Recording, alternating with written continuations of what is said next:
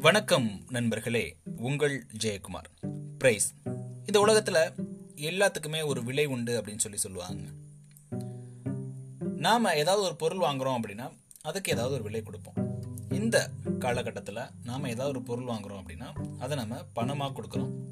அதுவுமே இப்போது நிறையா விர்ச்சுவல் மணியாக மாறிடுச்சு. நிறைய இடத்துல நம்ம ஷாப்பிங் போனாலும் சரி இல்லை ஆன்லைனில் ஏதாவது ஆர்டர் பண்ணாலும் சரி நம்ம நிறைய நேரத்தில் இந்த ஃபிசிக்கல் மணியை தாண்டி நம்ம வந்து விர்ச்சுவலாக தான் மணியை டிஜிட்டலாக சென்ட் பண்ணுறோம் அப்போது ஏதாவது ஒன்று கொடுத்து வாங்குகிறோம் பழங்காலத்தில் பார்த்தீங்க அப்படின்னா பணம்லாம் கிடையாது. அப்போ எப்படி அவங்க பரிமாற்றம் பண்ணிக்கிட்டாங்க அப்படின்னா பண்டங்களை பரிமாறிக்குவாங்க. இப்போ என்கிட்ட நெல் இருக்குது அப்படின்னா உங்ககிட்ட கோதுமை இருக்குது அப்படின்னா ரெண்டுக்கும் எவ்வளவு நிகர் இப்போ நான் ஒரு கிலோ அரிசி விலை கூட இருக்குது ரெண்டு கிலோ கோதுமையோட அளவு தான் அந்த ஒரு கிலோ அரிசி அப்படின்னா நான் உங்களுக்கு ரெண்டு கிலோ கோதுமை கொடுப்பேன் நீங்கள் எனக்கு ஒரு கிலோ அரிசி கொடுப்பேன். ஸோ இப்படி தான் பழங்காலத்தில் இந்த பண்டங்களை பரிமாற்றம் பண்ணிக்கிட்டாங்க. ஆனால் நடப்பு காலகட்டத்தில் நம்ம எல்லாமே ஒரு முறையாக இருக்கணும் அப்படின்றதுக்காக நம்ம பணங்களை பயன்படுத்துகிறோம் இந்த பரிமாற்றத்துக்கு. இன்னைக்கு நம்ம என்ன பார்க்க போகிறோம் அப்படின்னா இந்த விலைகளில் ஏன் பாகுபாடு இருக்குது விலை பாகுபாடு பற்றி தான் பார்க்க போகிறோம் ஆங்கிலத்தில் ப்ரைஸ் டிஸ்கிரிமினேஷன் அப்படின்னு சொல்லி சொல்லுவாங்க. பொதுவாக இந்த விலை பாகுபாடை இரண்டு விதங்களில் பிரிக்கலாம். ஒன்று ஒரு பொருளோட உற்பத்தி செலவு சமமாக இருக்கிற பட்சத்தில் வெவ்வேறு வாடிக்கையாளர்களுக்கு வெவ்வேறு விலைகளில் அந்த பொருளை விற்பனை செய்வாங்க. இரண்டாவது பார்த்தீங்க அப்படின்னா ஒரு பொருளோட உற்பத்தி செலவு சமமாக இருக்கிறப்போ அதே பொருளை வெவ்வேறு அளவுகளில் வெவ்வேறு விலைகளில் விற்பனை செய்வாங்க. ஸோ இதுவுமே பார்த்தீங்க அப்படின்னா விலை பாகுபாடு தான். ஃபார் எக்ஸாம்பிள் பார்த்தீங்க அப்படின்னா உங்களுக்கு விற்கிற திறன் நிறையா இருந்துச்சு அப்படின்னா நீங்கள் ஒவ்வொரு வாடிக்கையாளர்கிட்டையும் ஒவ்வொரு அமௌண்ட் சொல்லி நீங்கள் விற்கலாம்.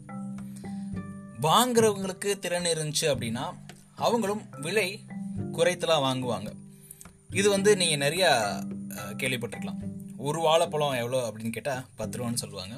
அதே ஒரு டஜன் எவ்வளோன்னு கேட்டால் அப்படின்னா டஜனா சரி பன்னெண்டு வாழைப்பழம் ஒரு நூறுரூவாய்க்கு எடுத்துக்கோங்க அப்படின்னு சொல்லி சொல்லுவாங்க. அப்போது இங்கே விலை நம்மளுக்கு வந்து நிர்ணயிக்கப்படுவது பல நேரங்களில் அளவுகளை பொறுத்தும் இந்த ரெண்டாவது சொன்ன மாதிரி இந்த அளவுகளை பொறுத்தும் இங்கே வந்து விலை வந்து நிர்ணயிக்கப்படுது. அப்போது நிறைய இடங்களில் பார்த்தீங்க அப்படின்னா இந்த விலை நிர்ணயமே கிடையாதா? பஜார்லாம் போனீங்க அப்படின்னா ஒவ்வொருத்தவங்க ஒவ்வொரு ரேட் சொல்லுவாங்க. அப்போது இது ஏன் இதை கம்மியாக இருக்குது இது ஏன் கூட இருக்குது இல்லை ரெண்டுமே ஒரே குவாலிட்டி தான் இருக்குது ஆனால் அவட்ட கூட இருக்கு இவட்ட கம்மியாக இருக்குது அப்படின்னு சொல்லிட்டு நம்மளுக்கு ஒரு குழப்பத்துக்கு உள்ளாகும். ஸோ இதை தடுக்கிறதுக்கு தான் ஒரு ஒரு முறை கொண்டு வந்தாங்க. விலை ஒழுங்குமுறை அப்படின்னு சொல்லிட்டு. ப்ரைஸ் ரெகுலேஷன் நிறைய சந்தைகளில் பார்த்தீங்க அப்படின்னா பொருட்களை வந்து விலை வந்து ஒரு சமமான அளவு நிர்ணயிச்சிருப்பாங்க. ஒரு எக்ஸாம்பிளுக்கு எடுத்துக்கோமே இப்போ நம்ம ஒரு கவர்மெண்ட்டோடைய நடத்தக்கூடிய இல்லை கவர்மெண்ட் வச்சிருக்கக்கூடிய உழவர் சந்தைக்கு போனீங்க அப்படின்னா அங்கே உள்ள தக்காளி விலை பார்த்தீங்க அப்படின்னா எல்லா கடையிலையும் ஓரளவுக்கு சமமாக தான் இருக்கும். அப்போ அவங்க என்ன பண்ணுறாங்க அப்படின்னா விலையை ஒழுங்குமுறைப்படுத்துகிறாங்க இதை யார் பண்ணுவாங்க அப்படின்னு கேட்டிங்க அப்படின்னா அங்கே உள்ள நிர்வாக குழுல உள்ளவங்க என்ன பண்ணுவாங்கன்னா அந்த விலையை வந்து நிர்ணயித்து கொடுப்பாங்க. ஏன்? இன்னும் சிம்பிளாக சொல்லணும் அப்படின்னா இந்த காலகட்டத்தில் நம்மளுடைய பெட்ரோல் விலை நாளுக்கு நாள் கூடுது குறையுது. இதெல்லாம் யார் நிர்ணயிக்கிறா அப்படின்னு கேட்டிங்கன்னா நம்மளுக்கு அரசு தான் நிர்ணயம் பண்ணி கொடுக்குது. நம்ம பயன்படுத்தக்கூடிய மின்சாரம் மின்சாரமாகட்டும் இல்லை நம்ம பயன்படுத்தக்கூடிய பெட்ரோல் ஆகட்டும். இது ரெண்டுக்குமே நம்மளுடைய அரசு தான் விலை ஒழுங்குமுறை பண்ணியிருக்காங்க. அப்போது இது என்ன ஆகும் அப்படின்னா உங்களுக்கு ஒரு ரேட்டு எனக்கு ஒரு ரேட்டுன்னு இருக்காது. இங்கே யார் வந்து பெட்ரோல் போட்டாலும் சரி இங்கே யார் ஒரு நூற்றம்பது யூனிட் யூஸ் பண்ணாலும் சரி அவங்களுக்கு ஒரே மாதிரியான விலை தான் போய் சேரும். ஸோ இதுதான் விலை ஒழுங்குமுறை. ஸோ இன்றைக்கி டாப்பிக்கில் நம்ம ரெண்டு விஷயங்களை நம்ம பார்த்தோம். ஒன்று வந்து விலை பாகுபாடுனா என்ன? அந்த விலை பாகுபாடில் உள்ள ரெண்டு விஷயங்கள் என்னென்ன? அதுக்கப்புறம் விலை ஒழுங்குமுறை. இந்த ரெண்டு விஷயங்களை நம்ம பார்த்துருக்கோம்.